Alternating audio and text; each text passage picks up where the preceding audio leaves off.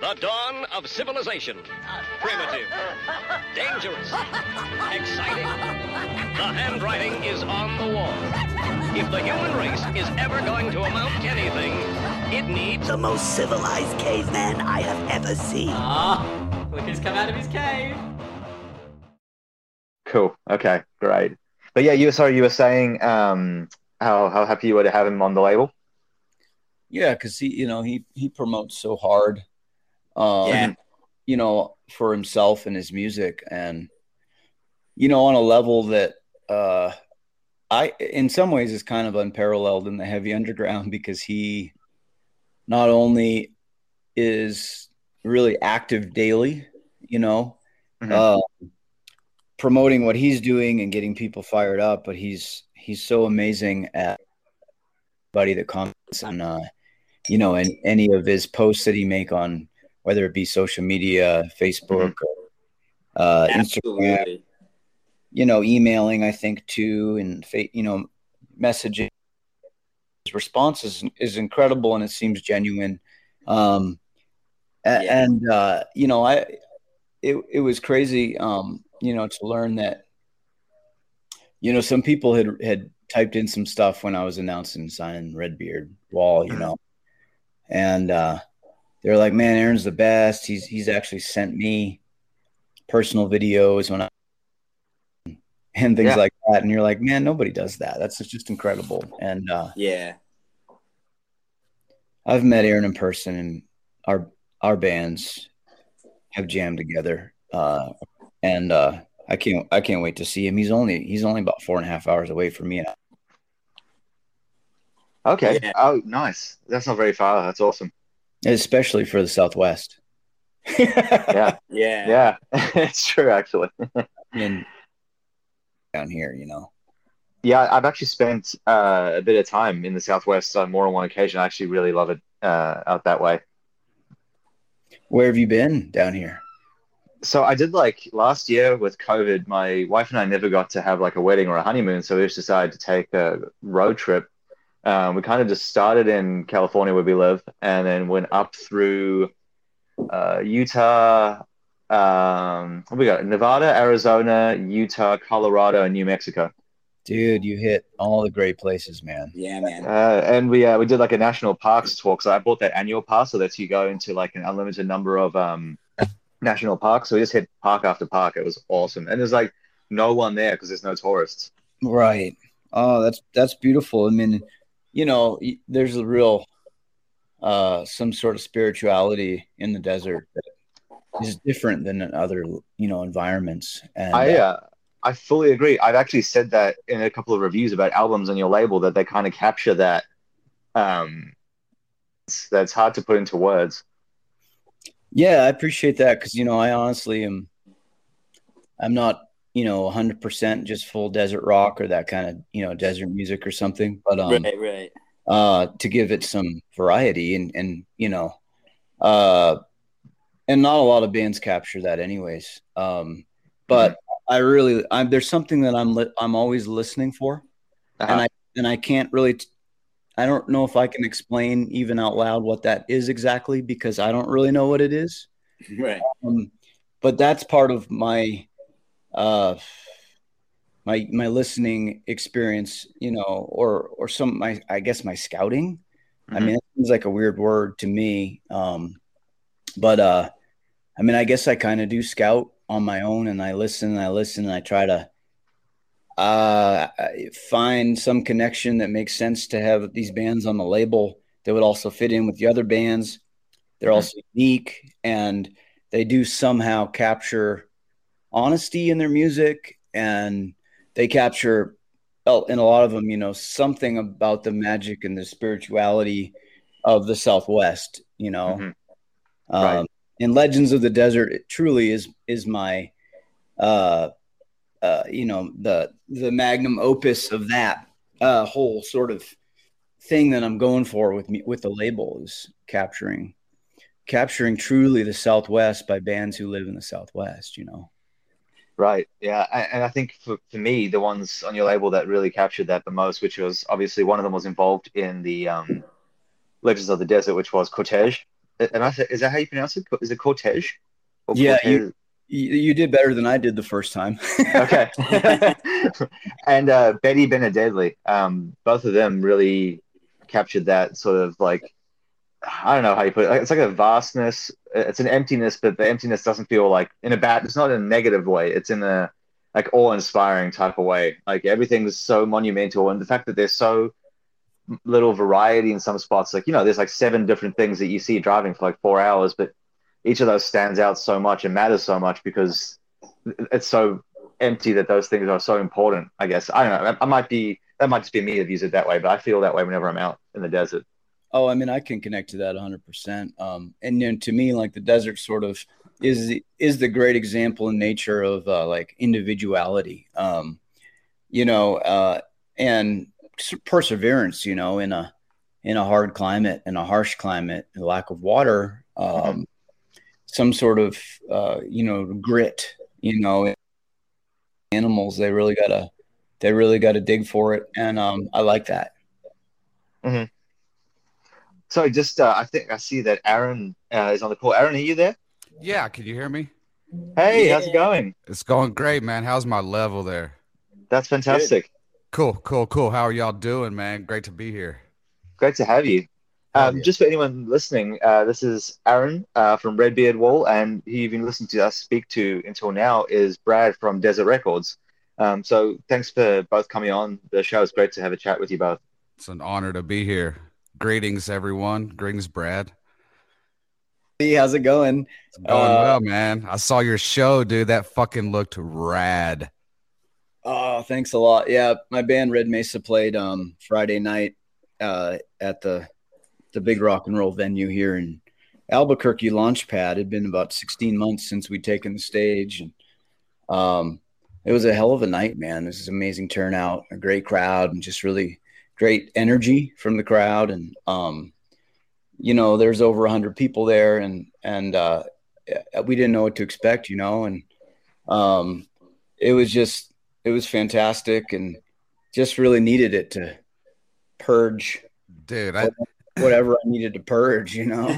I mean, it, it looked amazing. I bet that shit felt great. I mean, Yeah. after after so long, man, it's it's it's crazy. We'll get you out here, buddy. We're gonna fuck jam. Yeah, no doubt, no doubt.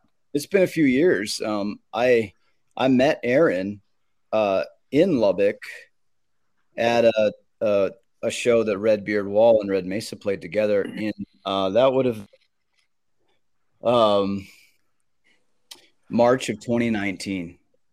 Okay. And um, Nice. does that sound right, Aaron? I think it might have been 2018. You're right. It was. I think it was. Yeah, I think it was 2018. It was 2018. I think I lost a year with COVID. Yeah, yeah, exactly. Yeah. No, no shit. I just know it just seems like it was a long time ago now. It's longer than two years. You're right. It was 2018. Yeah, yeah, yeah, yeah. for sure. um, that's funny. Uh, um, you know, Roman, our drummer in in Red Mesa, and uh, he's he's a pretty well known guy. He books a lot of. He's been booking bands for over 13 years here in Albuquerque, mostly at Launchpad, Moonlight Lounge, Sunshine Theater, and um, he knew. Uh, was it George, your your former drummer? Yes, yes, yes. and he knew George and they um and uh you know they put it together and we met Aaron. Aaron just comes out all fired up and we're like, dude, we fucking love this guy. and we we're already aware of Red Beard Wall and um that was the first show we played on a two week tour that we did and um it was just one of those things that was like as Aaron just kept you know with his amazing consistency and his uh his passion and fire that comes through online in the music community. Um, Mhm. You know, it was it was a thing that's like you know, Red Beard Wall to me is a perfect fit for for Desert Records, and I I love Aaron to death, and you know, we talked more and more through the years, and um, and uh, you know, when, when we were when we were talking um last year, twenty, we're like, you know what, man, I, I'm really thinking that this is a fit, and Aaron's like, I'm I'm thinking the same thing. And uh, so it just kind of it was pretty organic how this one came together. That's awesome. That's great. Yeah, most definitely, man. Like when he when he hit me up, I had already been thinking about hitting him up, you know, in the couple of months before that. So I mean, there's always been some kind of kinship there. I mean, like we've gotten to know each other better here more recently for sure, but like playing that show and helping each other out and you know, just doing that shit gives a connection and we were we actually had another show booked in in March of 2020, I believe, if I'm not mistaken, Brad. And Yeah. that- or sometime around there, and that's when everything got shut down, so that didn't happen. So we've, you know, we've stayed connected, and man, it's just I'm just fucking glad to be with the homie, man. Hell yeah. That's awesome. so, um, for anyone who I guess doesn't know, we'll start with you, Aaron, who, who doesn't know Red Beard Wall. Do you want to just sort of tell people a bit about the uh, the project? Sure, man. Uh, it's called Red Beard Wall. Like, um, I started it out just as a a solo project. I just I had been out of music for quite a while, and I just my life kind of settled down and everything stabilized. So I just decided to, you know, see if I could write some songs, and I thought they were pretty good. So I just kept it moving and uh, wrote a record, got that record put out, and it's just been kind of going uphill since then. You know, just that steady, that steady, good, solid incline. You know, but it's just a I'm a I don't know what you would call it a sludge rock band from West Texas. Um, I have a live drummer when we play live, but I do everything here at the house. I record Nice. the I do the drums, the vocals, I do all the recording and the mixing. I outsource the mastering, but everything else I do in house. I I started out I was gonna I had some money saved up and was gonna go to a studio and do the first record, but I thought, man, well, I'll just invest that in some decent recording equipment and you know go on the internet and learn how to record. So that's what I've been doing for going on five years now, coming on the third record. So it's been good, man. It's been a long journey. Lots of really good stuff has happened. I mean, I don't really have anything bad to say, honestly. Awesome. that does doesn't surprise me at all. Um, Yeah. Your uh your attitude is like just absolutely amazing, you know? I Like if you had a appreciate that. middle name, which I know you do have one, but I think it's gratitude. Ah, I appreciate that, man. Yeah, dude, it's just like, I mean, I never like I put out the first record and I was like, oh, well, that's the dream, you know. I mean, it's just like, so everything else since then's been gravy, and it's like it's what I want to do. Like I'm passionate about it. Like I don't really care about anything else other than my family. I mean, this is I'm not I'm a simple man, man. I do I do music. That's what I do, you know it's more of just like a lifestyle thing. It's it's it's just who I am. It's just not what I do. It's just like it's everything. It's everything, you know. That's awesome. So I mean, like, it, and just to go farther on that, it's just like I mean, how can I not be grateful for somebody like giving my art a chance? You know, I mean, it's they're taking time out of their lives, which everybody's fucking busy. You know, so I mean, Right. uh, and I don't all- see why that wouldn't mean something to you, and it's it's the least I can do is say thank you. You know. Yeah. Yeah. I, I think uh, nice, you know. the, the music scene would be a pretty different place if uh, everyone shared that attitude. I think. I think so too, but man, I mean, it's you know, I like I like I said, man, everywhere I go, I mean, everything is positive. You know, there's there gets a stigma of negativity to you know heavy music in general sometimes, but like, man, I've been everywhere. I've been all over the country. I've been West Coast, East Coast, and I mean, I can't even really think of a time where some you know where other people weren't gracious and cool and welcoming and you know there's just different places in the country that i've been to that like have treated me like family like you know i've known them on the internet or whatever but you know it's just a it really is a community. Once you get out there it's not as big as you think it is. The drives are long but Right. you know like the people are cool man. It's like you can't just believe everything that you see on the on social media. People are negative on there. That's that's where they go to be negative like but and from Yeah. my from my personal experience like it shows and in different cities and, and shit i just don't feel that you know? I think that's a Yeah. little i think that's something that's more hyped than anything but but people want to be cool they don't want to be the nice guy and all that shit. You know, I want to be hard too. It's you know, it's but it's just like you know, it's just like it's it is what it is, man. You just got to be grateful. Like it's we're Yeah. lucky to be doing this, and like I need them as much as they need me. I mean, it doesn't it doesn't work with without you know with with both of us. It has to take both of us to to make it go. Like if you're not at the show, I can't play my music. If I don't play my music, and you're you know, it just it's Yeah. symbiotic. It, it all works together. So you know. But I think what Brad was saying earlier is really important about you is that you take a lot of personal time and effort to actually thank people, which I mean, it's you're right. People in general are very gracious and nice in the scene overall, and on average in person. But you t- you go out of your way, not in person, to actually express that gratitude. So that's I think that's something that I noticed about you immediately the first time I sort of saw your name popping up, you know, in the scene. And I've always seen that about you, so I think it's great. And then I, uh, I just want to say how much I enjoy seeing that from you. Well, I appreciate that, man. It's very kind of you. It means a lot. yeah, absolutely.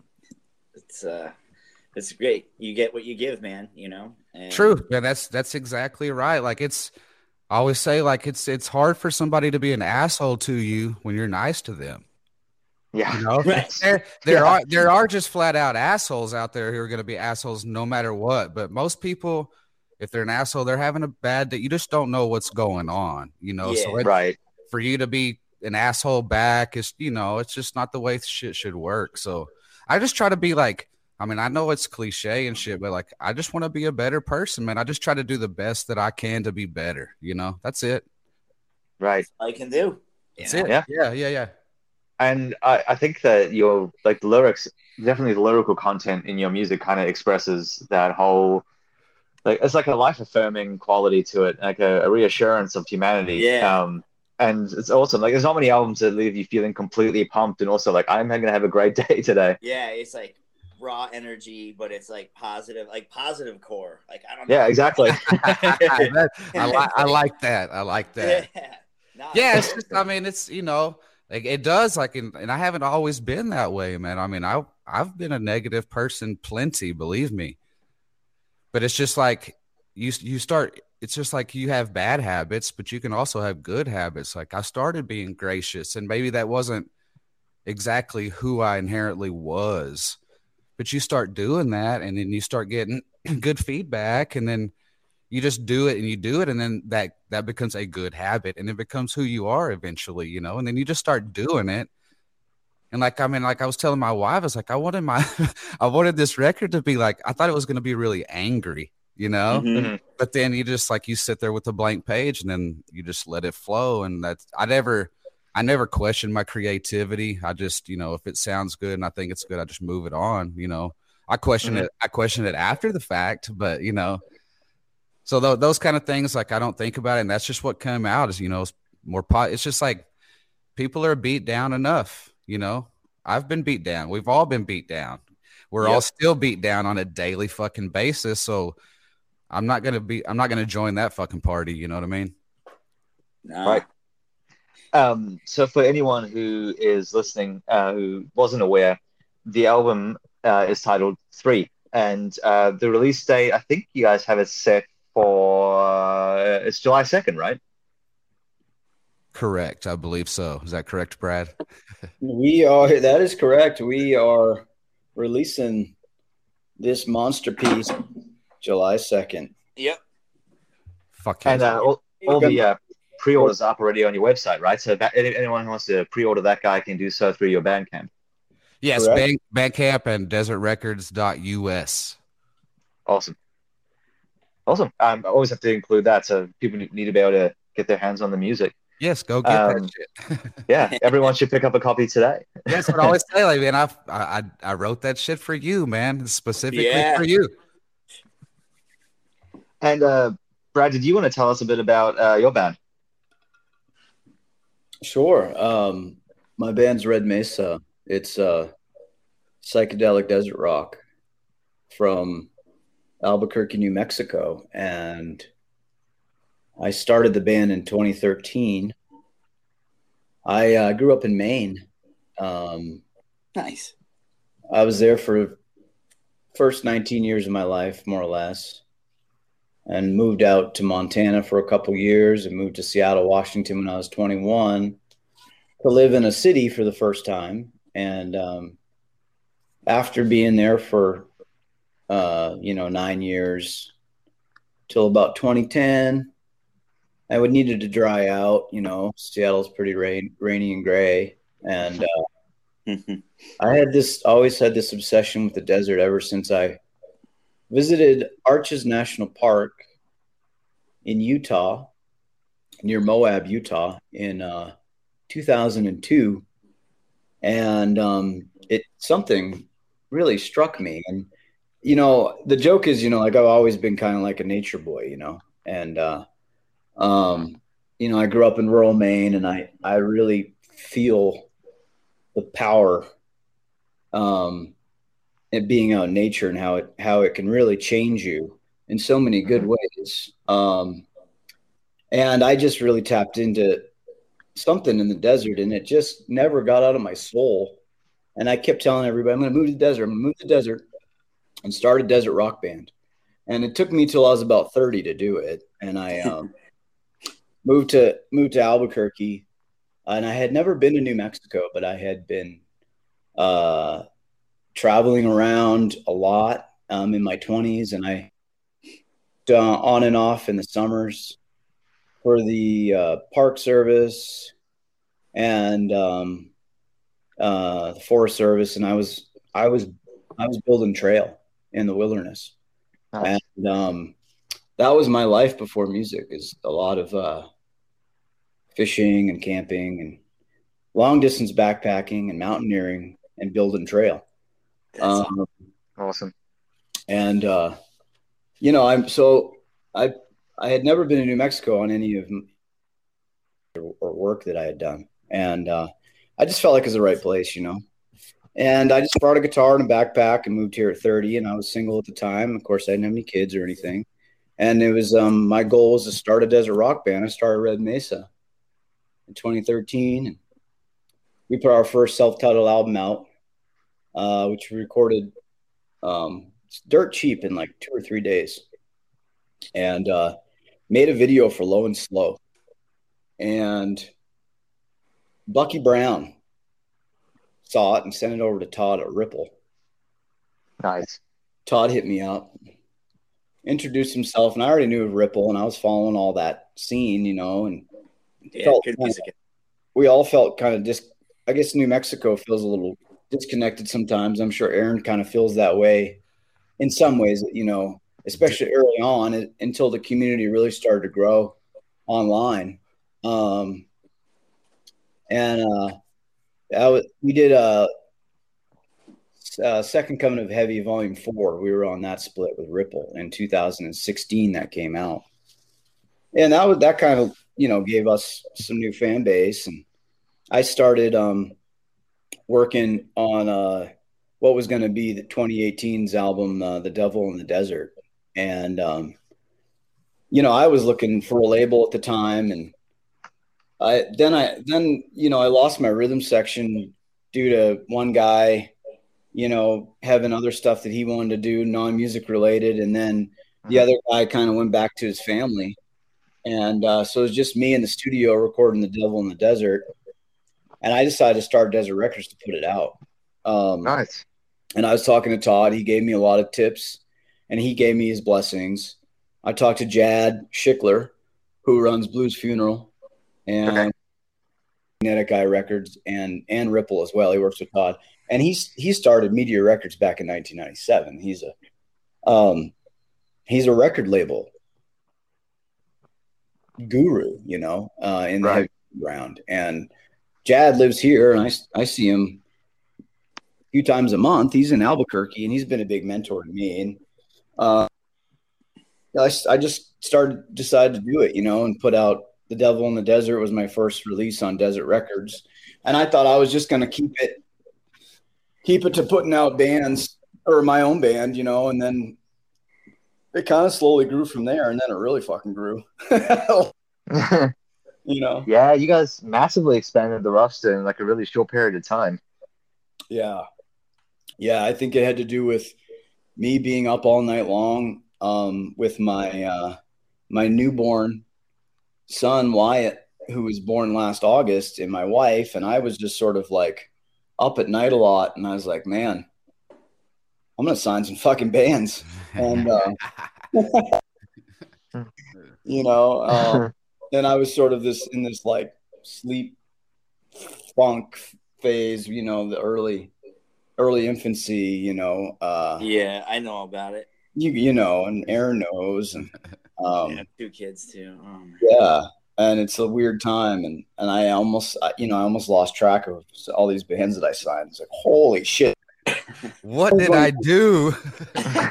Exactly, 2021 is going to be insane, and it's been insane. Um, what, but what a, it- you know, the label's just fucking cranking, dude. You know. Yeah. Um, and it's just it's quite a rush, you know, and it, it for me, I just feel like I'm a servant of rock and roll, and, and it's it's it's humbling because running a record label is really, you know, imagine, you know, you're you're doing your music thing and the band's on top of that, and you're a part of their process, and um, you're putting out somebody else's art. You cannot take that responsibility. Uh, right.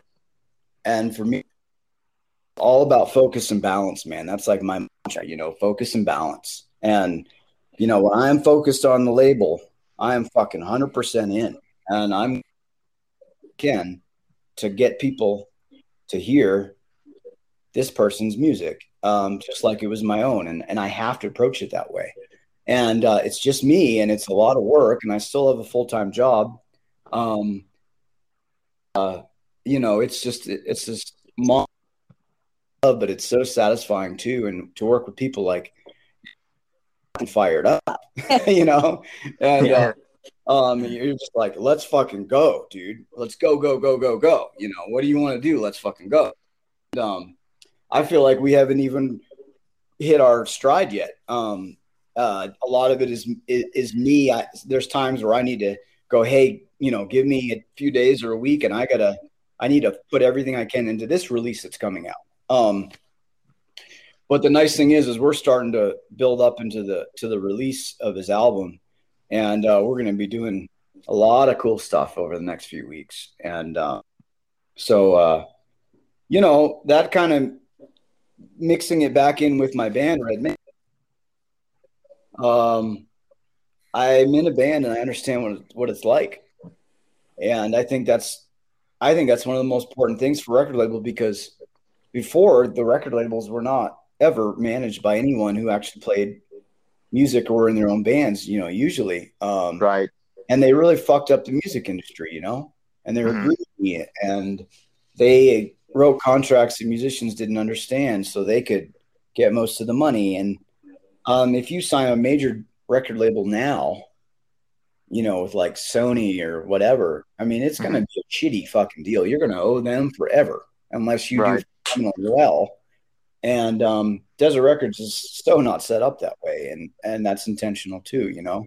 Um, and uh, so a lot of it's been carefully planned out, like how it can it favor the musician uh, and the artist itself, um, in a way that they feel like they're taken care of and uh, they feel good about everything, and they they have the, the the artistic freedom to put out whatever they want. It's not like I'm gonna, you know, hit up Aaron and go, okay, you need to sound just like fucking Helmet or something. You know what I mean? Like yeah. going to do that ever. Um, it's going to be like, send me, you know, 40 minutes of your best shit and uh, I'll talk to you in a few months, you know, and, um, and, and it's really, it's really hands off that way, man. And I trust my, I trust my bands, you know, and, uh, uh, that I think that's just a beautiful thing. I, it's hard these days for, for people who are really busy in their lives and are not like fucking crazy music fans like we all are talking right now. Um, because so many people listen to music in their car going to work, and it's the same old rehash shit on the radio forever. Right. And they're never being exposed to a band like Red Beard Wall. They're never hearing any releases by anything like a small label like Desert Records. Right. And we don't fucking put out music for those people. Um, I don't sign bands for those people. I sign them Mhm. for people who want to hear new shit and are inspired by that and are inspired by what they're making. Um, and there's something so gratifying about that, you know, um, because you're like, at least this shit's fucking real, you know. Um, and it it came from a place that is honest and uh, it's a real story from from someone working just as hard as you are, uh, you know, and they're still working a day job Mhm. uh, and they're still doing what they love. And I think that's the thing that you don't want to let slip in your life is life goes by so fast, you know, um, even though it can feel like it's dragging or something. And, uh, um, you know, you don't, you don't ever want to lose sight of, you know, your passion or your dream or your vision. And you want to follow through with that. And, and I know Aaron knows exactly what the fuck I'm talking about because he lives that too. Uh, and and that's the whole point I think in life. And it's it we just for us it's music, man, and I'm obsessed with it a hundred, you know, a hundred percent and and twenty four seven my whole day. And uh, it's like this is what we do, you know. Right. Um, and I know the other bands on the label are the same way, and and uh, I just hope that I can bring bring more ears to their music, you know. Right. Hell yeah. No, I uh, I fully understand exactly what you mean. 'Cause, I mean, obviously, I don't own a record label or anything like that, but I know exactly what you mean about trying to find a way in life that you can do what you love and actually make a living out of it at the same time. Uh, not necessarily a living, but you know, you can make it a big a part of your life that's not just a hobby; it's more than that. Definitely, definitely. Yeah, it's just, I mean, like he said, mean, fucking Brad's a saint. I want to say that Brad is a fucking saint. But uh, yeah, man, it's just about like he said. It's just like what we do. It's like everything that we do. It's everything we think about. It's like, you know, it's it's real. I'm really serious about it. It's very fucking important. Like to me, it's like, it's I'm. This is all I have to leave something behind that's worthwhile. You know, once I'm gone, I just want I want my my kids when they talk to their to my grandkids to say, man, that was a real dude right there. You know, Yeah. that that dude did some shit. You know, and that's Yeah. that, that's really what it's all about to me. It's it's it's bigger than just having fun and making music and doing that. It's just you know, I want to be down down the line. I want people to look back and be like, that was one cool motherfucker right there. You know. yeah. That's really, that's really what it boils down to, you know, just like leaving a legacy, leaving something worthwhile, leaving something positive in the world, you know, putting something positive out there. Right, and helping other people too to, Yeah, to just- achieve I mean, same thing. And I, like I said, I mean, it's just, I mean, it it does help people. Like I get messages, like, you know, just of people saying it. It mat it matters, you know. It always blows my mind, you know. Like I never think of think of it as like an artist and a fan. I think of this as all friends, you know. Right. So I just Yeah. never had. It always blows my mind that, like, you know, like when we play a show and people are like, "Oh, that's Redbeard" or whatever. It's like, no, I'm you. You know, we're together. You know, so that's part of it too. Like, I'm super humble about it. I like. I'm just grateful. I'm honestly and truly grateful to be to be here and to for people to give a shit at all. You know what I mean? Because they don't have to, and most Right. people, and most people don't. You know. But the people that do, you you best believe I'm going to take care of them, you know, because it's every, you know, like I said, I'll say it all the time. It's everything to me, you know. It's super important. It's like yeah, man. it's like my food. It's like food. It's like air to me, you know. Like if I don't have that and I don't give that and I don't get that back, it's, you know, it's I'll die. it's essential. definitely, Yeah. definitely. That's why I've, I've never understood um, artists who take advantage of their their supporters. You know, who rip people off, who, who pay money towards their music. Like I, I've never understood or grasped that. Like it's, someone's going out of their way to support you as a person and what you're trying to express, and then you're gonna, you know, treat them poorly. Like that, that that's mind blowing to me. Um, True, and and- like on onto that that point i think that's like that that was always like part of like the the the lifestyle or not the lifestyle but how you were supposed to present yourself well i'm the cool rock star or what you know all Right. that, all that kind of shit well then i think that's kind of why I guess the way I am really it it hits people is because they they think it's supposed to be that way. You know what I mean? And it's it's it doesn't have it doesn't have to be that way. Right.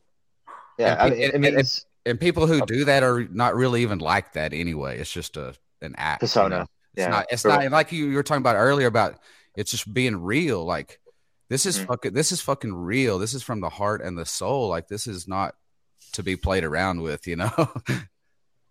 Right. Yeah, Well- I mean, uh, there's definitely things within certain subgenres of the metal community where there's a push to, you know, present yourself a certain way, like you just said, like to be evil or to be like really Right. hardcore or, you know, Edgy. like edgy and, you know, to treat people like shit. Um, and you're right. I mean, I've met a lot of dudes who play in those sort of like subgenres who are absolutely nothing like that as a person. They're lovely people. But then when Yeah. they're on stage, obviously there's that persona they put up because, you know, it's expected of you. definitely, definitely. Right. Well, you know, if you look at the uh, the tree, the tree of metal, and uh, you see all the subgenres, you know, really the uh, the the subgenres that like Desert Records is working with and, and heavy rock and metal, and that we're all part of the community and has so much strength and integrity and so much positivity, like Aaron was saying. A lot of that is you know heavy psychedelic and desert rock and stoner rock and stoner metal, stoner doom, doom metal, uh, you know that kind of thing, sludge. Yeah. Good stuff. you got some good is- stuff on there. is is a very different um, group of musicians and a group of people, and that's that's a tight community in and of itself.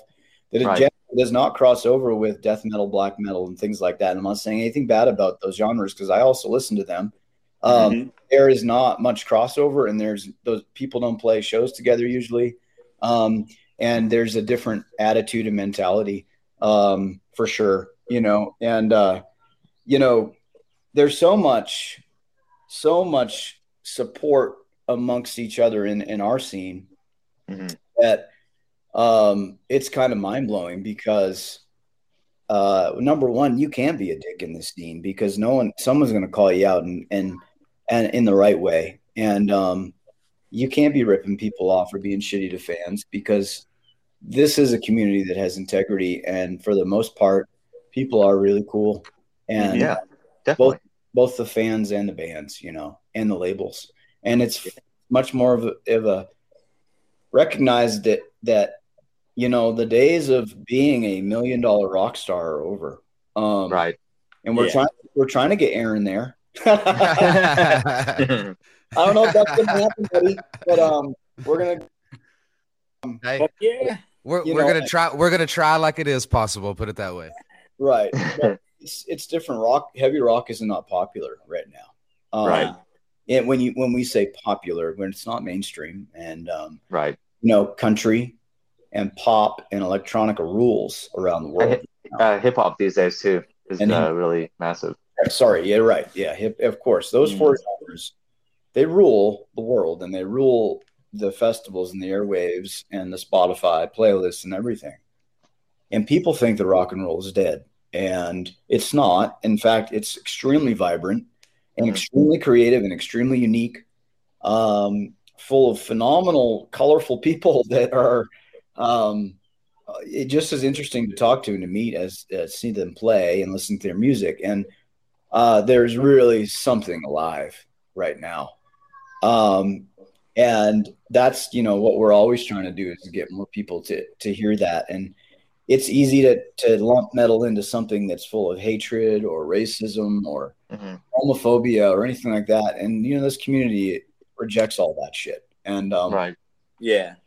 and that's a beautiful thing, man. Yeah. Um, and when you go out and see the show, is like, God, man, everyone's a big fucking teddy bear, you know. Yeah. Everyone- right. Right. everyone's so nice. Like, you know, uh, my drummer Roman, um, you know, he he does Monolith on the Mesa. He's the co co um, organizer and founder of that um, epic festival in Taos, New Mexico. And uh, you know, that festival is such a great example of the scene where you know you could you could be taking a photo of somebody on stage and someone walks past you and uh, or bumps you or something like that, and they and they apologize, you know. And it's like I've never been around rock and roll My or metal, or metal fans that would ever give you the time of day that they accidentally they walked in front of you while you were taking a photo of the band Right. on stage. Just like wow, everyone's really, really genuine, genuinely I nice. going to a festival back in the day, and uh, there was like this crazy parade with all these like people in costumes and like all these like huge puppets that they made, you know, and all this stuff. And uh, it was you know back in the day, so it was like a lot like we didn't have crazy cell phones with all that stuff. So I was like, I had a uh, disposable camera and I was taking pictures of this parade, and this chick ran up to me, grabbed my camera, opened it up, and teared it out. And she was just like, "You took a picture of me, and I don't want it." And I'm like, "Oh, are you serious?" Like, wow, Yeah, it's so weird. Um, really? That's crazy. yeah, that really happened to me.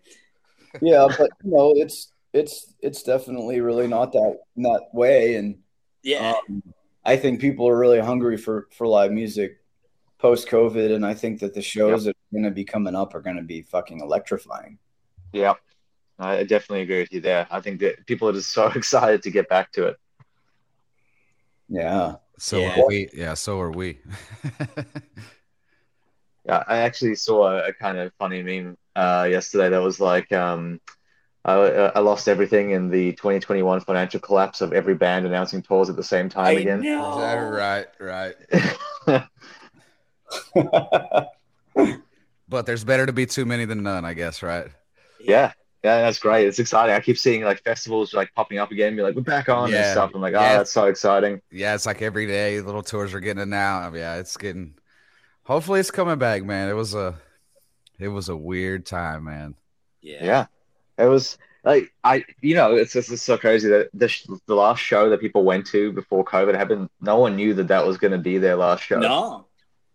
Yeah, no doubt. Like we had a we had a show booked on I believe it was like March seventeenth or something. It's at South by Southwest. It was or whatever Yeah. St. Patrick's Day was. Yeah. Any, and um, I was gonna t- I had, I had to rent a trailer. I was gonna take off down there on Saturday morning, so I went and got the trailer on Friday afternoon, and they they messaged me Friday night that everything was shut down. so I just had Wow. this. I just had to sadly take the empty trailer back the next day. You know, like so. I, so it was pretty crazy, but yeah, we've played it. We played a show in San Antonio last month, and it was like people, like you said, man, people are are ready for it, receptive to it, man. It was it was one of the best shows that we've ever had, you know. So awesome. I'm I'm really expecting it to be popping off at least for a while now. Yeah. The only um, sad thing is that so many classic venues and like clubs and stuff that people have been playing for decades have shut down. They just died. Yeah, that Um, too, man. That's that's one thing that's going to be really interesting to see is like, you know, what all what all comes out, what all doesn't, you know. But that's definitely that was definitely hard to see, you know, Yeah, because man, sucked, some of those some of those places are special, man. You know, Yeah, we've been lucky enough to play, you know, some of them, and it's just like that's one of the that's one of the things I love about playing is going to the different places and playing those, you know, you know, just places where people you fucking idolize or look up to or love have played, and you're standing on that same stage, all that kind of shit, you know. Like I'm a I'm a geek for that stuff, you know. yeah, Yeah. that's awesome. Me too, dude. Yeah, my um, there's a venue that I was I had been going to since I was like 17, um, so like well over a decade, um, and uh, a decade and a half maybe. It uh, it died during COVID. Yeah, uh, like, it was I mean, soul like, crushing. I mean, because like I mean, really, all we got is memories, man, and those places hold a lot of memories for a lot of us, you know. So that that is Yeah. that, that is definitely a hard thing, but like, you know, we did stuff. There was, you know, the Lost Well in Austin is one of our favorite places, and during during COVID, we we we did a fundraiser for them and raised like I mean, five hundred bucks, but you know, it's something. But Yeah. anyway, just like to help to do do everything we could to like keep our favorite places making it through. And luckily it looks like they did you know but i mean it's just it's it it's insane. Like people don't understand like the scope of how how vast you know it affected people especially like you know in austin specifically that's like our home away from home kind of so you know most people who are there are musicians and then their jobs are usually a bartender or they work at a restaurant like so Yep. it wasn't just the you know the the venues that got shut down it was all of that stuff too and then like they didn't have anything you know so Right. like like us we're like like i'm lucky to have a full-time job you know i've i've got a pretty stable life luckily and i mean but a lot of people didn't man you know and you got to feel for that shit and try to help any way you can if you can Right. Yeah.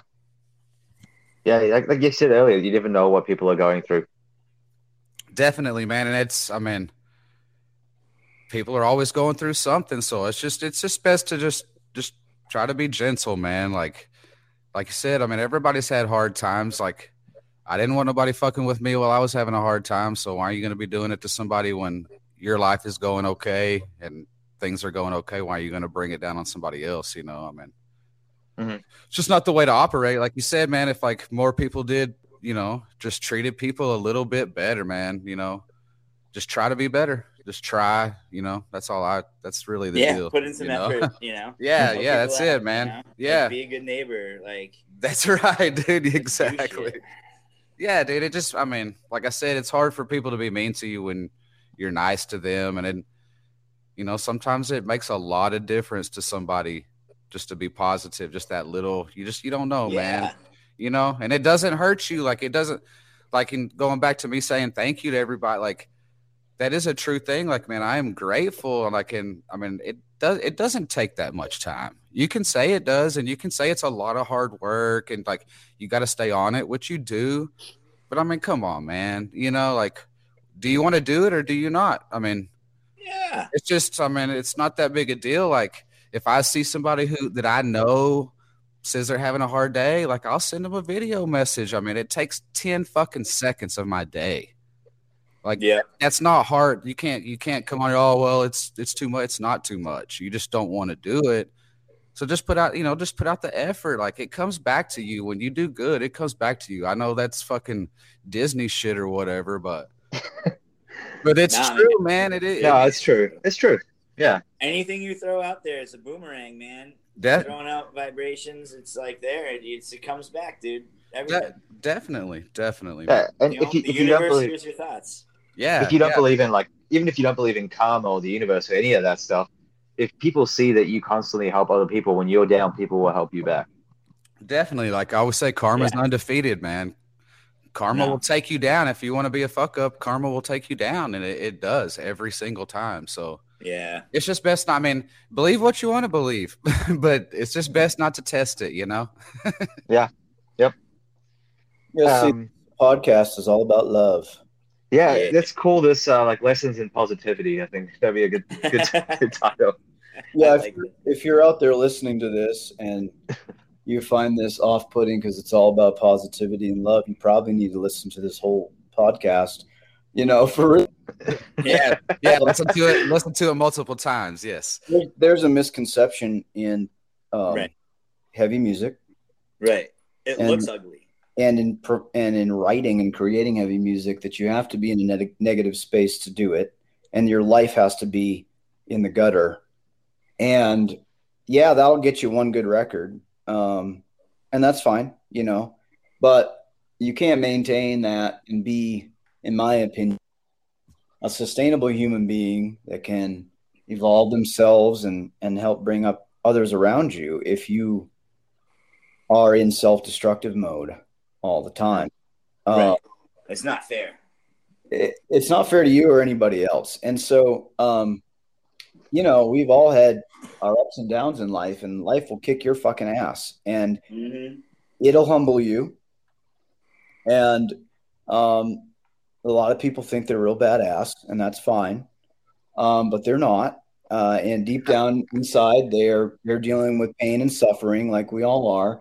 And if you can admit that to yourself, um, that makes you a lot stronger of the person um, to do that, you know.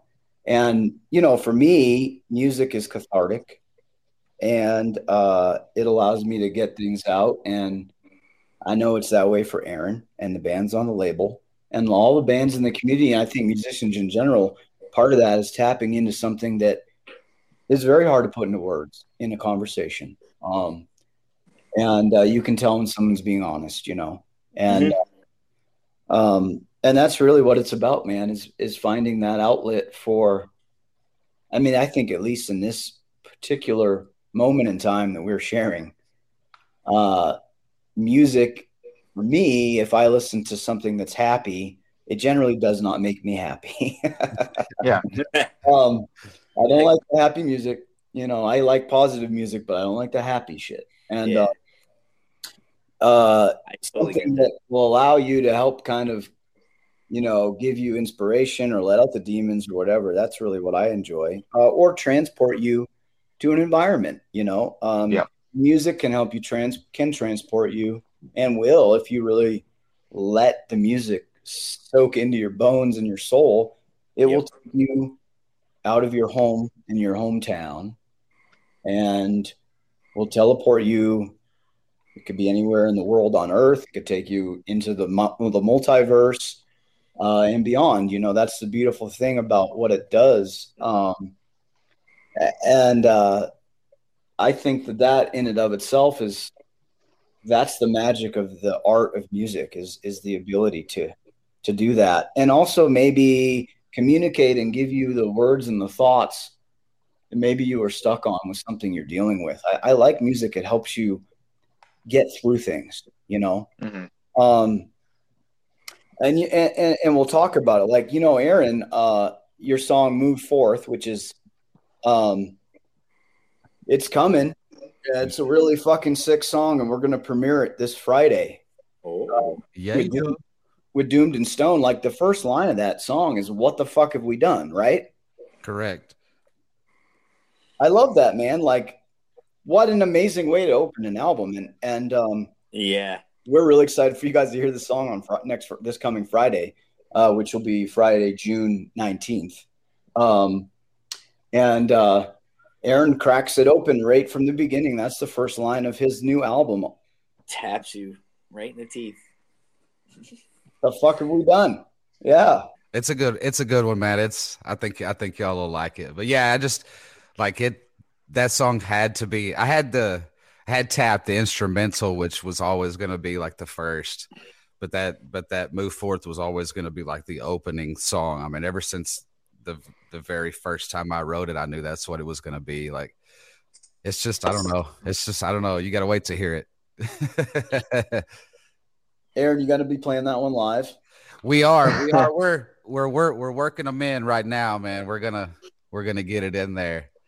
But yeah, right now we got tap, contrarian, move forth, and home for for new live Red Beard Wall. for new live Red Beard Wall. Yeah, we're gonna open the set with Oh. tap, tap, and contrarian. So Killer, buddy. Love dude, it. I, dude, I'm fucking stoked, man. I mean, like I my you know the drummer Brent, he he lives in New Braunfels, which is about six and a half hours away from me. like I like to give you some perspective. Like I live like right at the edge of the desert in the high plains of West Texas. Like there is absolutely nothing around me. Like I believe I'm six hours from Brad. Like for me to play like a good show, I have to go to Dallas, which is five hours. So it takes me six six hours to get to Austin. So like I'm just out here kind of in the in the middle of nowhere do, doing my thing. But but yeah, man, we've got a lot of killer shit coming up. But I've been fucking getting those new songs tightened up just with the PA system in my little studio, and I can I can already tell, man. So it's gonna be fun. You haven't uh, worked in Liberate?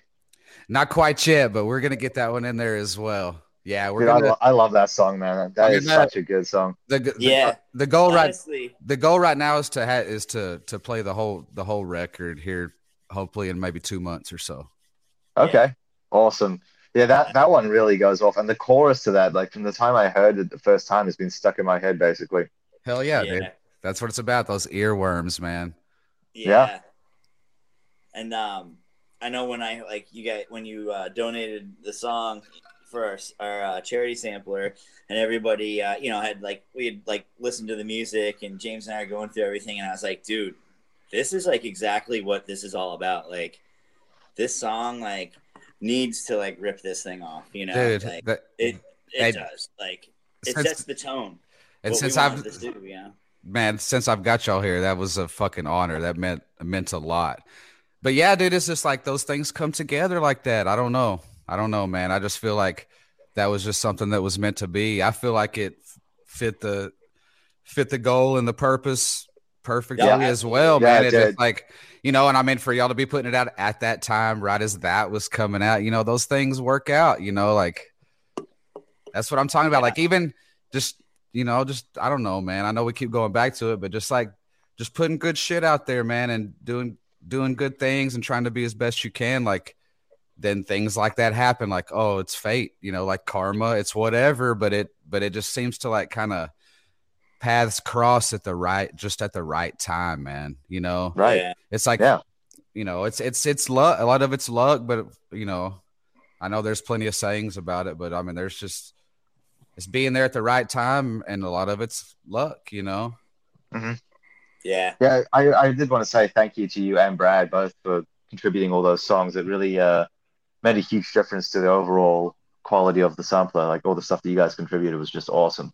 Oh, absolutely. yeah absolutely man it was it was rad it was an honor for sure That was a lot of fun because I, I sent out an email to all the Desert Records bands, and then all of a sudden I I I reconnect with James on that. I'm like, hey, dude, I got like I got a lot of bands that are interested. How many do you want? Desert Records bands. He's like, I'll take I'll take them all. And um, I think we got eight. You did four in each each volume, right? I think so. Yeah, it was it was Yeah. seven or eight. I think it was eight. Which was really rad. It, was called Mind Over Metal. Who uh, for your viewers out there who um uh, don't know what we're talking about, and Oh, uh, this was a Cave Dwellers music release that was a compilation of over 50 bands. Um, uh, what was that about? When did you put that out? Was the last Bandcamp Friday that happened? That was May. yeah, Yeah. it was the very last Bandcamp Friday. It came together in like three weeks from the time I kind of had the idea. It was like it was uh, it was kind of kind of crazy um, how fast it came together. Man.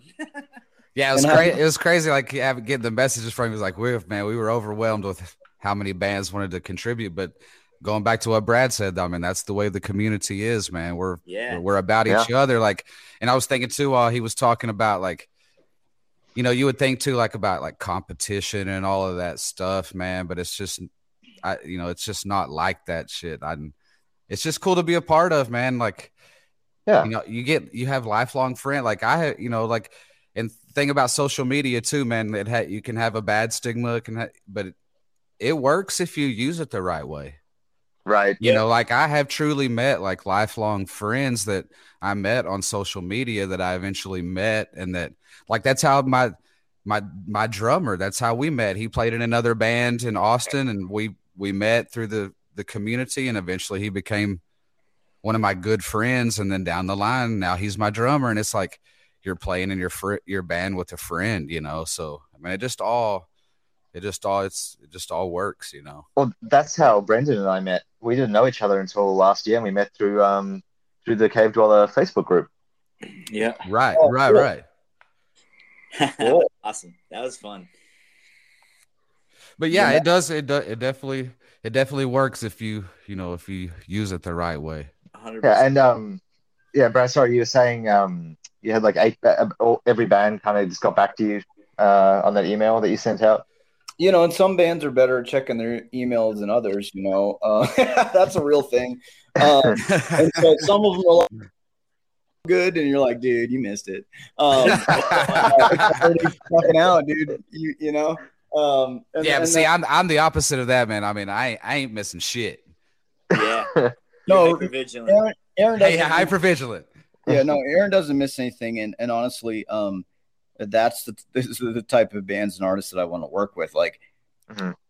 you know, we're gonna communicate, and it's gonna be, you know, fluid. It's not there's not gonna be just gaps in time. Right.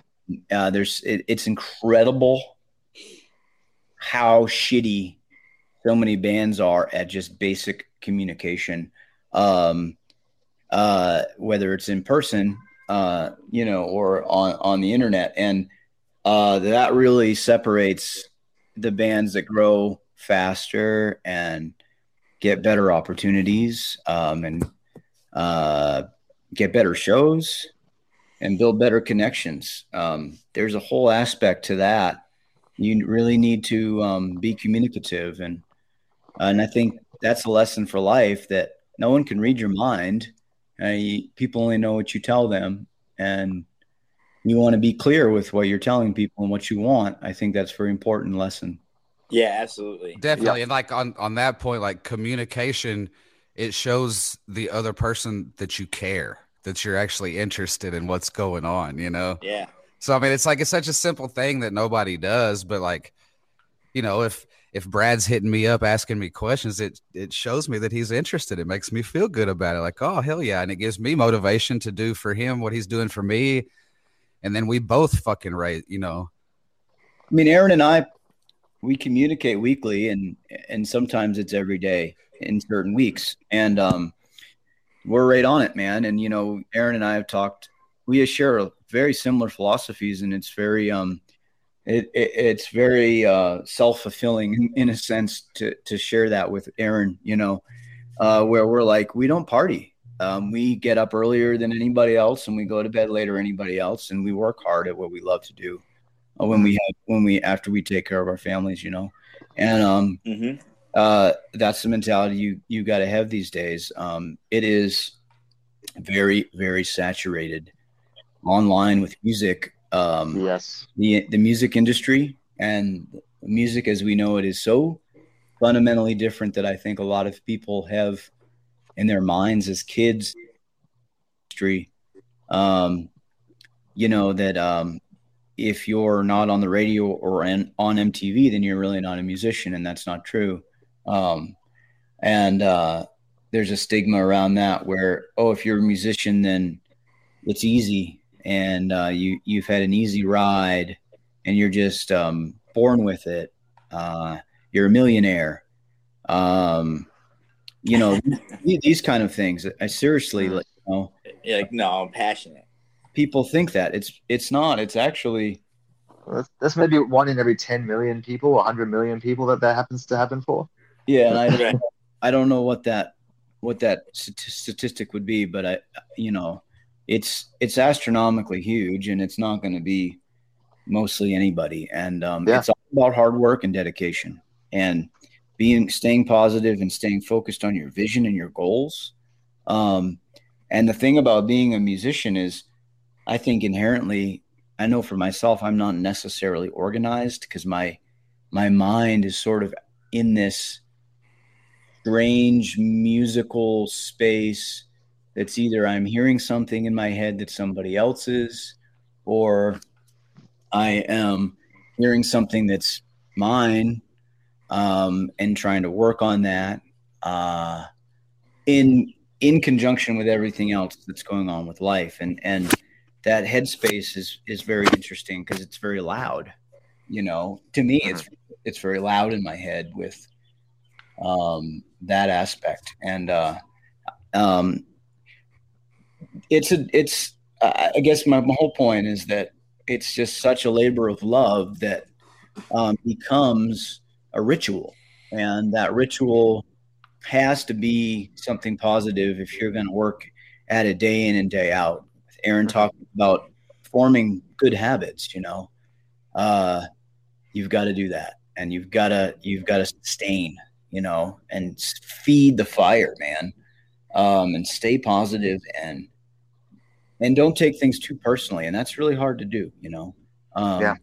and, and i think those kind of things all kind of create something that's um you know i do this uh, i you know i think it was uh steve von till from neurosis he said something to paraphrase that was like uh you know i make music to wage war for my soul All right. when I remember reading that years ago, I was like, it really stuck with me. It's like I really resonate with that. With that, it's like I am waging war for my soul because, um, I think living in this particular society that we live here, especially in in America today, uh, everything's trying to suck your fucking soul, um, and everything is designed to make you just work harder and harder and harder and harder For- this thing that's promised to you, this American dream, um, being a millionaire, having everything you want in America, it's bullshit. Um, and I think a lot of us realize that and are like, fuck that, you know. um, if you're really going to do what you want to do and what you believe in, you're going to have to do it yourself, and you're going to have to believe in yourself, Yep. and you're going to have to uh, not stop. Um, you know, under any conditions, unless the conditions are wrong, whatever that means, you know. Um, Yeah. And uh, and also remember that it is life, and life is Unpredictable. yeah, life is funny. You know, I mean, Uh-huh. funny in the sense is that we're human beings are strange. Uh, we Yeah. uh, we we forget things very quickly, and we get impatient very quickly, and we take things for granted very quickly, and um, you know, uh, and we're kind of silly. We're really silly, uh, you know, and uh, um, I try not to take myself too seriously, um, but I do take what I do seriously. I think that's really important. Um, and I and like Aaron, I'm I'm a really intense motherfucker, um, and uh, and I think that uh, I just kind of put that into my out my output, you know. Yeah, I, uh, I, I'm, you said something just before that made me think of something I read recently um, about how you have to never give up. You know, just what you're saying just then. Um, I read a quote the other day saying, "Never be afraid to champion what you believe in and what you're doing because no one will do it for you." Um, and I think there's a lot of people out there who think that they're bothering people with their art. If you know what I mean. Um, like they'll have a band and they'll spend hundreds of hours working on recording stuff and putting an album together and like spend all this money and all this effort, and then they'll post on Facebook like maybe two or three times. and be Like, I really don't want to bother people. You know what I mean? Like, I've, I've, I really like harassed people to listen to it. Like, if you're not the person who's doing that, no other person's going to do that for you. Yeah, that's true, and um, you know, you have to you have to do it, and it's hard to you don't want to bang people over the head with your own stuff. Exactly. There- There's a like- balance. like, but you have to. I Mhm. mean, that's the thing is that really you actually have to post a lot. You know, Yeah. Aaron, Aaron and I post daily, and we have committed to that. Um, uh, and I, do I really want to be on the internet all the time or on social media? If I'm being honest, no. Do I have to? So, staying relevant, running a record label, and having my own band, and um, you know, letting fans know what's happening. Yeah, it's a responsibility in that sense that you got to you got to be on there and do it. It is the way to communicate right now to the Yep. greater greater audience and a community. And. And there's a pushback against that that I've noticed a lot because obviously I deal with people from a lot of different backgrounds with our site, but there's there's there's some people who accepted that fact and embraced it, and those people tend to be doing quite well. Um, and then there's those people whose mentality is, well, I hate social media and I think it's stupid, therefore everyone must think the same way as me, so I'm not going to use it. And I think in this day and age, it's counterproductive to view it that way. Obviously, there's a lot of issues with it. I personally view it as causing a lot of divide in the world. Um, but again, like Aaron said, it depends on how you use it if you use it properly. Yeah, most most definitely. Like it's just a like it's just a it's a tool, but like you have to like like go back to what Brad said. People's attention spans are very sh- very short. Like you have Mhm. if you if you don't post, you know, weekly or very consistently, then they're they're not going to remember. They're not going to remember you. They're not going to see and like like with the way the algorithms are and all that bullshit. I mean, most people don't see it anyway. You know, so it's just.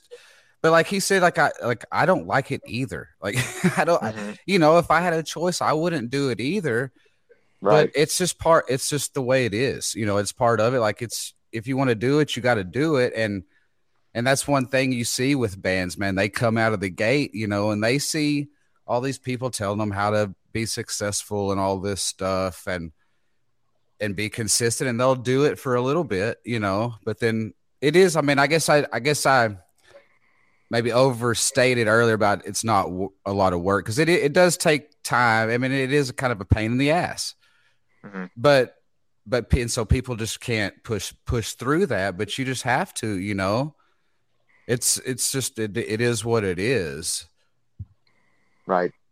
Yeah, exactly. But it's just like like we were talking about earlier about about good habits and stuff it's just a habit like i mean you get to the point where you're posting every day where you it's almost like whoa i haven't posted today you know it's almost like it's a it's a it's a very evil thing it's kind of like a drug as well you know i mean it's just it's just a I don't know. Everything is weird. I, I just want to play my music. yeah, the uh, the algorithms made it that way. Um, have, have you guys seen that documentary, uh, Oh, The Social Dilemma? so yes, yes.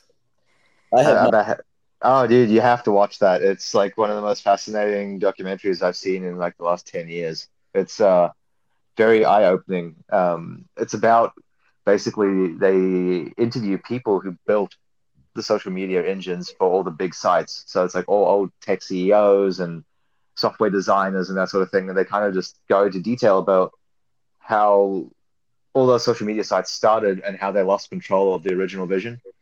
Um, but it's very, very eye opening. It's it's great. It's it's it's insane. It's insane.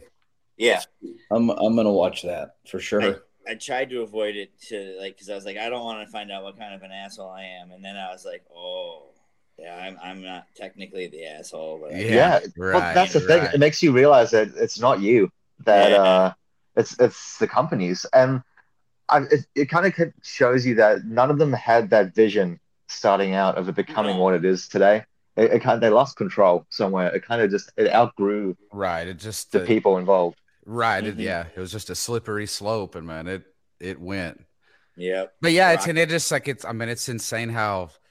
I mean, how gullible we all are. you know, I mean, how- and like about how I mean, how much we don't know. Like we just we just don't don't go along with our lives and shit. And man, there's some there's some wicked shit going on. You know. Yeah. Yeah. Yeah, and that's a that's a whole double edged sword there as well. It's like it's good to be aware of what's going on because you it, it- you know you need to know what's happening in the world around you. But at the same time, if you over focus on that, it makes it hard to live a healthy and happy life. And you kind of have to find that balance of being like aware of what's happening enough to you know be a part of the problem instead of like be a part of the solution, not the problem. Def- But, def- um, definitely, and you also have to, you know, one of the big things is you have to admit that you are a part of the problem. You know, Yeah. like I mean, it's it's just how it's just how can you come to grips with that? You know, it's it's it's weird. It, it's I don't know. It's a weird. T- it's a weird time. Like not just with the COVID thing, but just just in general, man. I think it's just a we're in a looking back. I think this is going to be one of those times, you know, that like Ken Burns makes a documentary about. You know.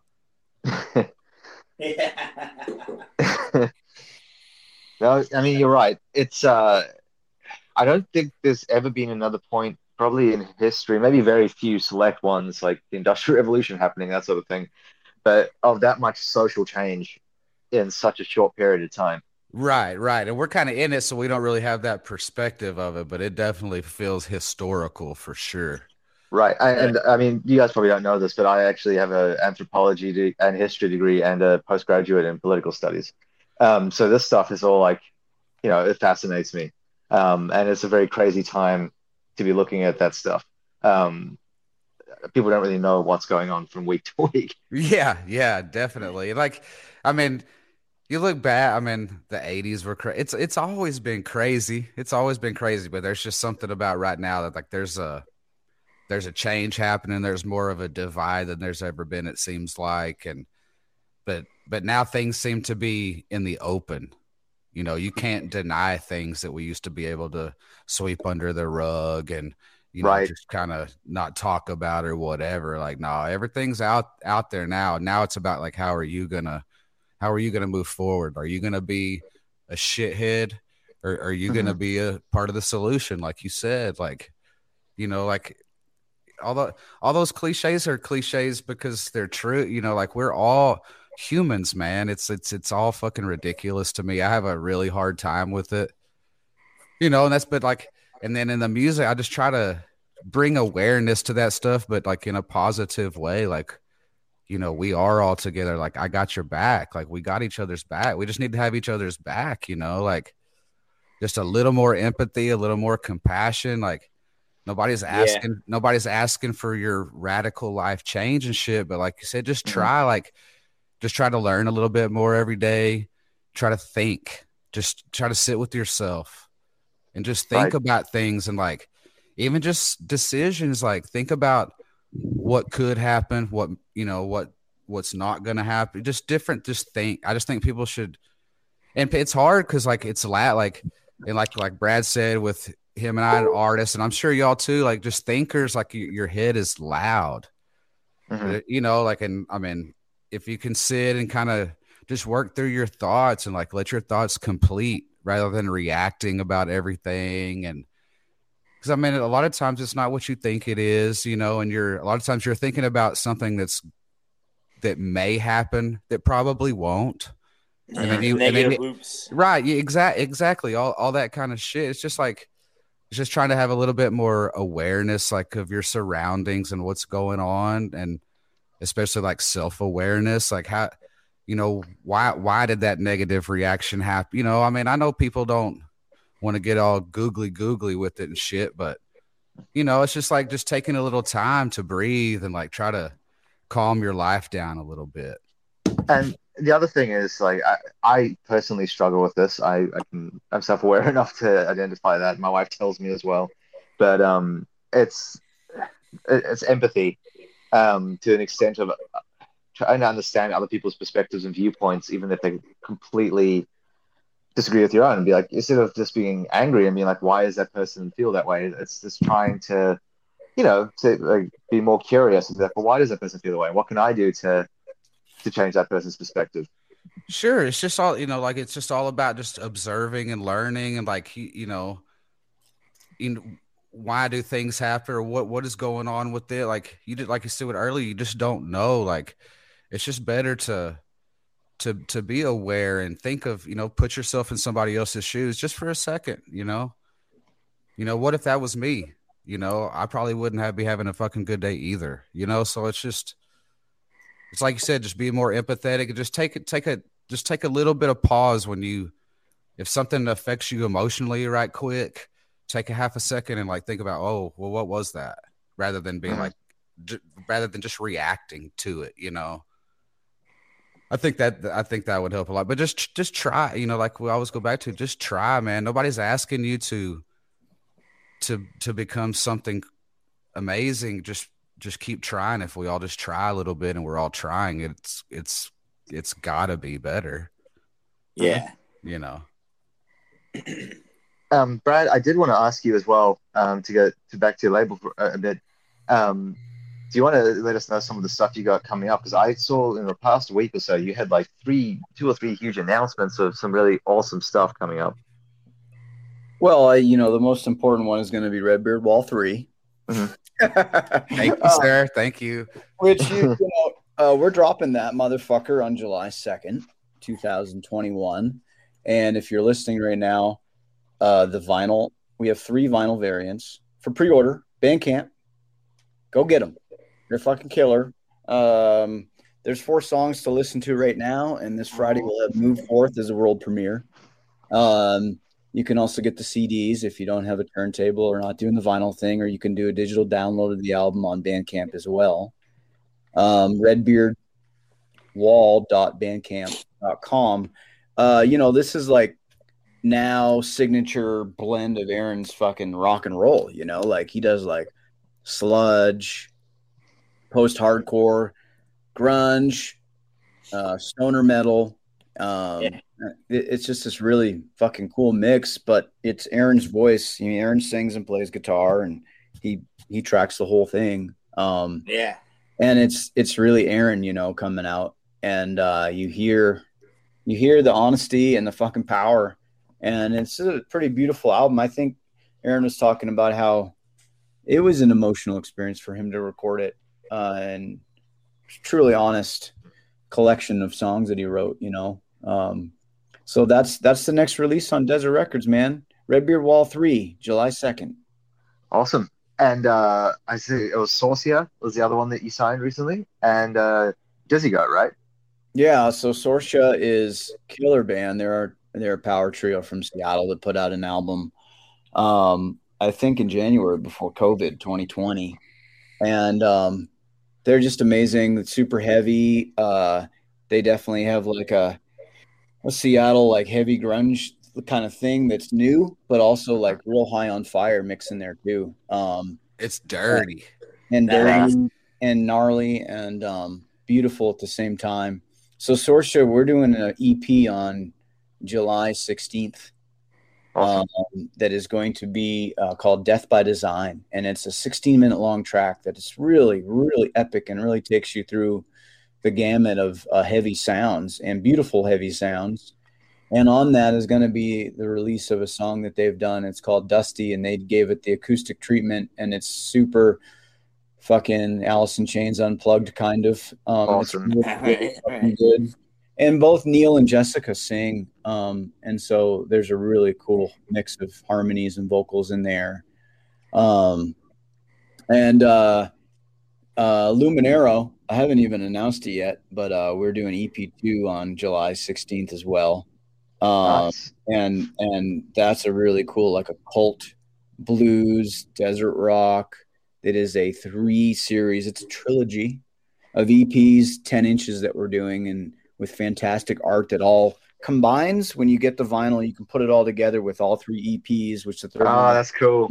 I like that. 2022 and it's a real collector's thing and then we kind of made it like a comic book where it's like desert records limited series number one of three on the top left Awesome. corner. and it's a gatefold and um that's the same band pretty much as the horn god who's on my album same band members and they're really weird and talented and cool cool talented motherfuckers and um, they kind of switched gears and doing this luminero thing and it's a story of this occult detective who is trying to uncover the mystery of this death of this woman and it's in truth and reality an experience that um, dominic the singer and main guy actually went through with somebody that he lost in his life. And so it's really fucking powerful shit man the whole story. Um, and uh, so that those are the three releases coming out in july Red Beard Wall sorcia and luminero And when's uh when's Dizzy got out? yeah so, Di- so Die Zygote is a Oh, duo does I got okay. from uh, Fort Myers, Cape Coral, Florida. They're a father and son, which is this just beautiful thing. It's just the two of them. And Ned's, I don't know how old Ned is. He's the father, and uh, Ethan is uh, 16 years old, and he um, is extremely talented young drummer who is a monster behind the kit at 16. Yeah, he is. Yeah. Um, and Ned is like mastodon in one person. Yeah, Um, he is. I mean, it's the the sounds that he's getting in the studio and the this and with all the different guitars that he's using and bass and just powerful vocals. I mean, dude, they're so exciting, you know, like Mm. um, all the bands on this label, they're so hungry and they're so talented and they're really coming up. Like I look at Desert Records as I'm like, we're like a tastemaker label and and I didn't ever think of that until Jadd Shickler from uh, Blues Funeral and Magnetic Eye at Ripple. And he was like, you know, you're a tastemaker label, dude. And that's a lot of hard work because you're not signing bands that people know um, that well or at Mhm. all. You're, you're working with bands who are up and coming. And um, Mhm. so uh, I think there's going to be something really exciting to see the trajectory of these bands through the years. Cause you know, you can, I get really focused into the, into the now with the label. Um, but like, w- what happens to these bands? Um, bands come and go. Some bands rise and fall, and uh, it's going to be interesting to see because these bands are so hungry, and I cannot fucking wait for them to start doing tour packages together and and jamming together and supporting each other at home and on the road. And you know, I'm strategically signing bands based on location, so I can create a web of desert record bands that the bands do not have to go through booking agents. They can use each other uh, Awesome. and the venues that they know and to support each other. And also work, you know, start hooking in with bands with Ripple uh, and whatnot. Cause I know Todd well, and we talked about that too. And it's like, we're going to expand this community and it's all about putting together some killer sh- showcases, you know? Um, and so uh, that's the whole part of that I never fucking ever talk about on social media is that there's a whole intent behind the bands that I'm signing and the locations of these bands where it's like we got one in every city out west, man. You know, literally at this point, um, from Texas to New Mexico to Colorado to Arizona to California to Oregon, Nevada, Utah, Montana. I think I'm missing Wisconsin at this point, and we got uh, Washington. Um, it's all connected, and uh, um, you know, get it heading east too, and we're starting to run up the East Coast. I'm I'm looking at who to sign throughout there and create this beautiful web where everybody can be connected um, and work with other labels, and it's open like that. You know, Mhm. that's how you create a community that uh, it's it's beyond what I call like the fourth world, which the fourth world is the world of the internet. You know, there's the physical Mhm. world, and we need to get back. we need to get back into the physical world, and music exists in the physical world. Um, Right. We're consuming it and have been, especially during COVID, in in the internet world. But we need to get back to experiencing in the physical world, and that'll that'll you know move into the emotional world uh, and the spiritual world. You know, and um, and so that's really the the, the greater the greater goal of Desert Records is opening up the physical world to the bands and the fans too, and it becomes integrated. You know, where it's like, fuck yeah, any city out here, I can go see a Desert Records bands or Ripple Band, you know, or any other you know labels out there and and, and whatnot, and uh, and it starts to become a thing where it's like, this is exciting. This actually exists in my in my town as well. You know. Right. Yeah. That's an awesome goal. I love that. Yeah, and, And with then, that- uh, and with like the with the strategically, you know, signing bands from different areas. I mean that that helps more than more than anybody knows. I mean, booking a DIY tour is not fun. It's hard, isn't it? Aaron? It's, really hard. It's hard as fuck. But you know, if you're successful at it, the outcome is great. But man, it's it it's just more work than you know. That's that's probably the hardest thing to do. So any any kind of help, I mean, minimal, maximum, medium, it, it, it means a lot. Yeah, I think that the thing is, is that uh, you know, again, I go back to this all the time. That the music industry is different now, and and before there was someone who was doing one job, you know, and now we all the bands and the labels, we all do all the jobs Mhm. on top of our regular jobs, and Right. you got to learn fucking fast, man, and you got to be on it, and you got to stay focused, you know. And uh, um, we're back into this era that is truly DIY, and um, we're figuring out how to all help each other because it's um, it it is it is a challenge out there. Uh, it, it, anybody who says it's not, they're not working hard, you know, um, or they're they're just one of the super super lucky ones, and uh, at the same time, you know, there's integrity in working hard and learning. And and you know, I've made a lot of mistakes with music stuff. And I'm sure Aaron understands that where it's like you gonna take your fucking lumps, man. And uh your highs and lows with this. Um and, you got to remember why you're doing it and also go, well, I'm doing it because I like it. And and remember that at the end of the day, uh that you know you're doing it because you like it even though it's a lot of hard work and the beautiful thing is you can sit back and you can listen to see you know what aaron's put out for music or what the labels put out for music and go fuck yeah man that. Is the fruition of hard work right there you know and um uh these bands are working really hard and they're going to come to your town after covid and soon and they're going to fucking tear it up Yes. know? and it's going to be fucking rad You have you built like a legacy. That's what you have to think of as well. Like you know what I mean. When when if, if someday point comes eventually where you retire Desert Records or whatever, like in your old age, you can look back and be like, well, look how many bands I helped get their music out to all these people. and I never had a dream of doing this or anything. It just sort of came together where it's like, oh my god, the bands need a lot of help, and um, uh, they do. You know, bands need a lot of help. Um, Mhm. You know, when you think about, you know, rock height of rock and roll, sometime maybe in the '70s or early '80s. Um, there's the bands had phenomenal amounts of help in every aspect, like managers for everything, um, Right. Being taken care of. And it is not that it's not that way anymore.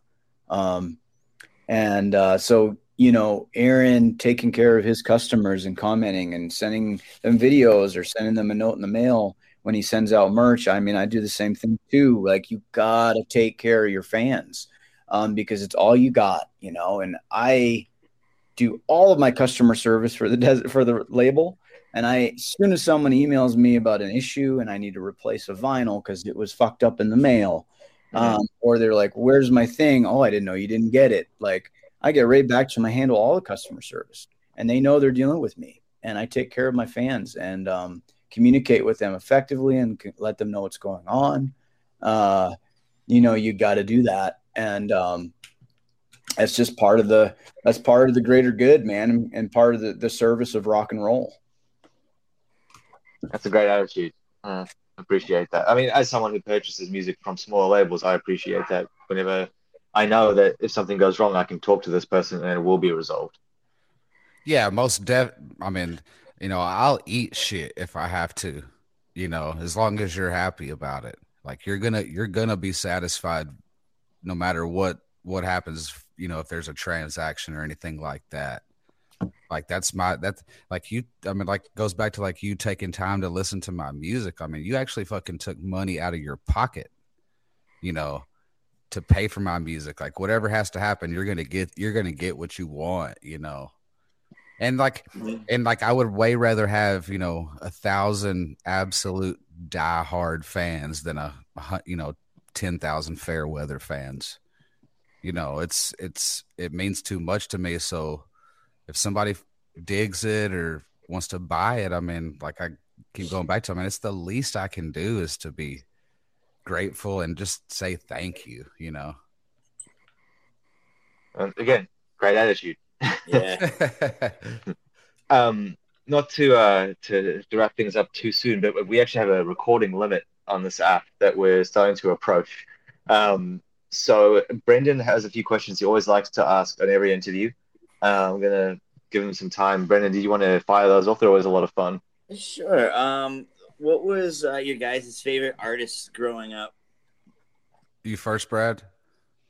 Mm, yeah. So, oof, wow. Um, I'm 41, so it's been a lot. But growing up, early on, uh, was Guns N' Roses and Motley Crue. Early on, you know, we're talking like second grade. You know, Yeah. yeah, yeah, yeah, yeah. um, Beastie Boys. I love the Beastie Same. Boys. Yeah. Oh yeah. Um, Beastie Boys, Run DMC. Yeah, and then I went right to Prince, and I just fucking fell in love with Prince um, when I was about ten, and I got everything Prince had, and um, and Creedence, Clearwater Revival, Yeah. Awesome. and the Beatles.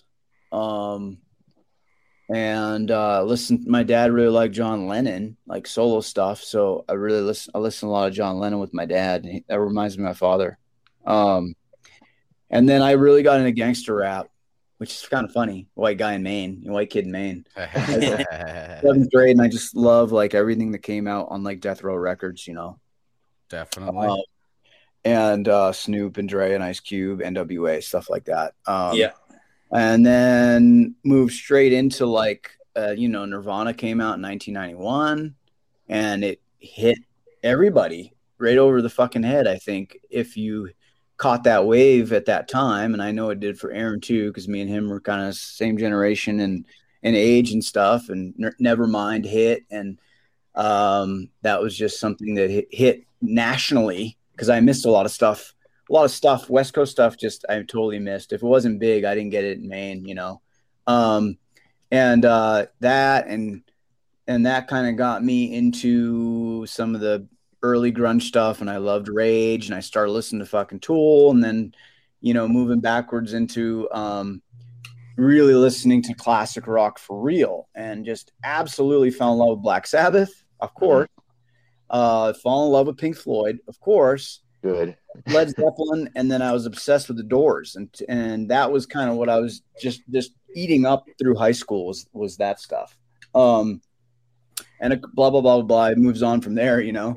Um, but that's kind of those are the big big players for me. Yeah, I was kind of the same same path, like Beastie Boys. I perf- performed "License to Ill" in a talent show one time in the fourth grade. That was kind of kind of kind of the beginning, like Run DMC. I was I, I started out as a hip hop kid, uh, but I was an MTV kid too, so all that stuff. I was a Michael Jackson fan when I was a kid. You know, Oh, yeah, still, yeah. you know, despite all the controversies, I still still dig him sometimes. Yeah. but Same just here. uh, but then it got into like Van Halen, you know, just all of the stuff that was on MTV. And then when Headbangers Ball came out, like I was also a Motley Crue guy when I was really young, like with House uh, Theater of Pain and all of that. Then Guns N' Roses and all that. Then uh, I got back into rap pretty heavily. I was a DJ Quik guy, uh, Dr. Dre, and like he said, all the Death Row stuff. And then Metallica. I, I discovered Metallica when I was in the eighth, eighth grade, I believe, uh, and Justice for All. And then that put me on the whole trajectory I've been on ever since. Like I'm still a big hip hop guy, but then I got I'm from Texas. I got in, you know, Pantera was my favorite band for a long time, you know. Saw Pantera like 16 times. Crazy shit. I was a big fan. And then I kind of got I mean, it just I kind of got bored with music for a little bit, and then Mastodon came along, and then Mm-hmm. so and then Mastodon and Baroness. My daughter's is named Baroness, so I'm a big Oh, Baroness awesome. guy. So I that, love that- that's kind of the trajectory. But I still like I'm I'm into everything. I'm into underground country. I mean, I I just like anything that's good. You know, I try to keep it broad. I I have two two daughters, so I kind of try to stay on like the cutting edge of like pop. You know, I'm just interested in music, man, all around. Like just all all of it. we're we're long winded answers of questions. It's all good. all good. Um, as a like you know artist yourself, um, like, what do you guys? Uh, who do you guys want to see live? Oh well, for me, um, anything you know, Matt or Al, uh, I want to see him. Matt Pike or Al Cisneros. I mean, that's I want to go see what they're doing. It's just they put on a fucking great show always. Um, whether it's Sleep or Om or High on Fire or whatever. Um, I Yeah. also I also love Mastodon, so I'll go see him for sure.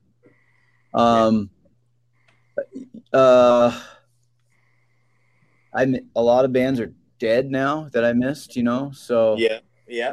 um, I don't try to take it for granted for sure. I want to see a lot of the Desert Records bands when they come through in Albuquerque, to be honest, because um, I know they're really good, and I- I'm really excited to see these bands that have put their music out that I haven't seen live.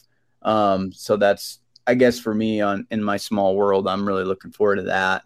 Nice. Um, Mhm. I love Megadeth, and uh, I don't, I don't know if I love like Dave Mustaine as a person, right. um, but I fucking love Megadeth's music, especially you know in that era of like uh, uh, Metallica, the Black Album, which you know I also, of course, I totally forgot about that. That was my first two CDs was Black Album, Metallica, and uh, Megadeth Countdown to Extinction.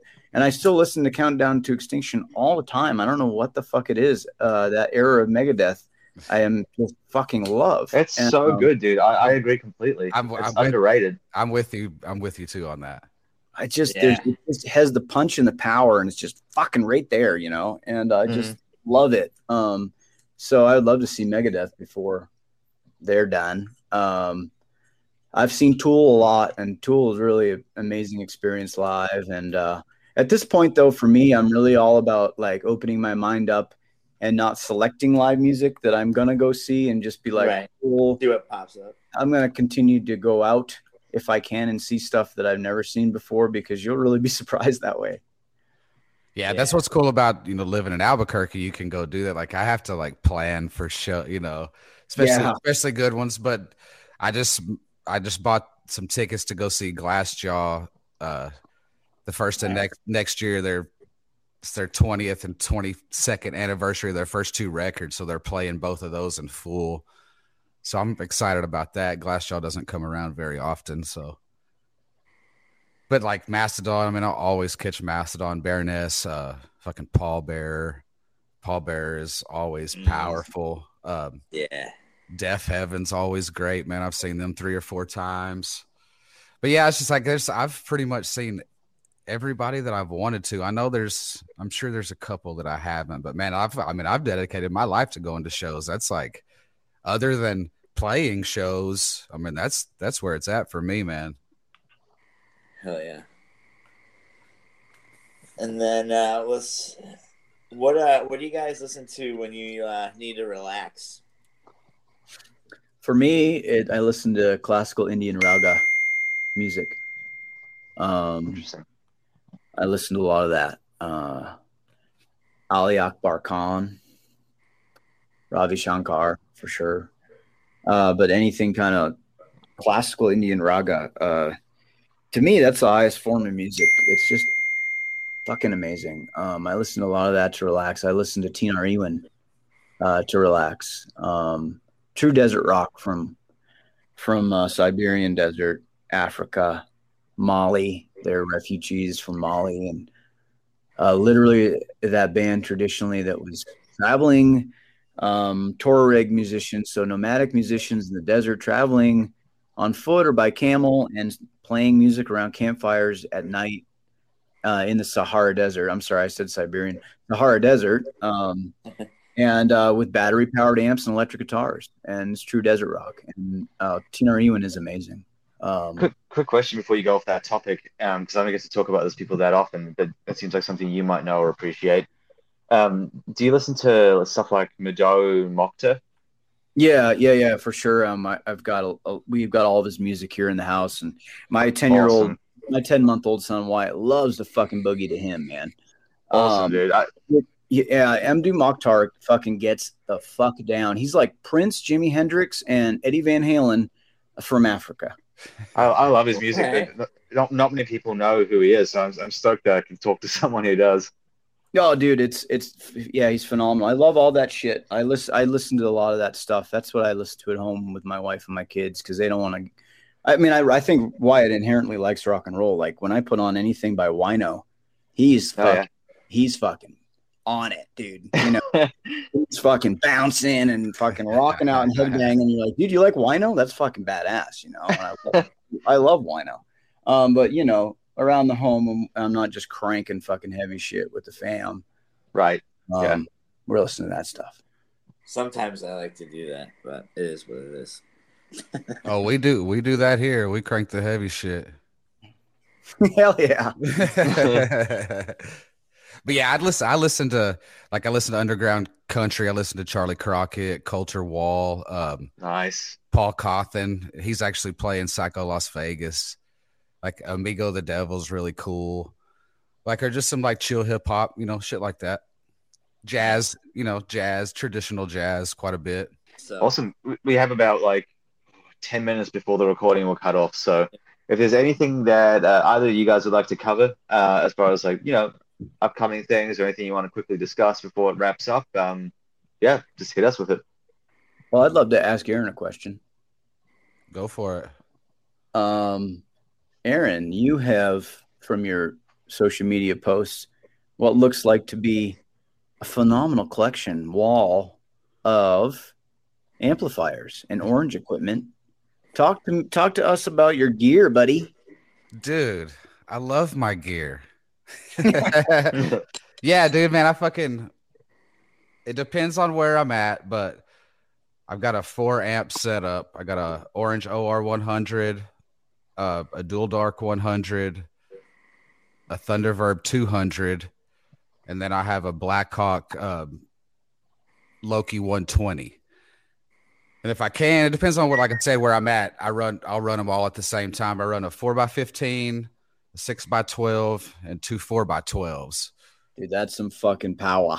Dude, it is like, you know, I get, I still get shit sometimes, you know, turn it down, turn it down. But I don't know. Like, you see, I always, I'm always like, well, what's the deal? Like, you know, I just played after a, a five piece band that had two full stacks, a bass, you know, a bass player, a singer, and a drum. Like, what's the difference? It's just, I'm just using a full band's worth of gear For yourself. for myself. yeah, you know what I mean. So I don't, you know, they always think it's so loud and all that, but that's, but that's just always to me. That's always been part of it. Like, really, the Conan was the band that really got me into like stoner doom. That's kind of when I became really big into into it. You know, I, my tone's not like that or anything, but it was just about like I saw them the first time at a little club in Austin, and I mean, just the it was a physical experience as well. oh yeah, And so like that's part of it too, man. Like I don't I have some like little bedroom amps and shit, but I can't even play them. Because I mean I've just got to feel I, I need the walls to be shaken, you know. Like that's that's that's just a huge thing for me. So yeah, I bring some power, man, and it's but it's kind of part of the you know people know that know that now, and I mean, but people see it, it's just a, it's just a whole deal. Like people see it up there on the stage, they're like, oh, this is fixing to be for real, you know, like it gives you know it kind of gives an impression. There's there's many different advantages to it other than carrying it around, but but the the few times that I don't or I like use somebody else's cabinet or something like that, I'm always like disappointed that I did. So, but you're never as strong, you know, as when you come back from tour, man. Like my back, my arms, that's the strongest I ever am.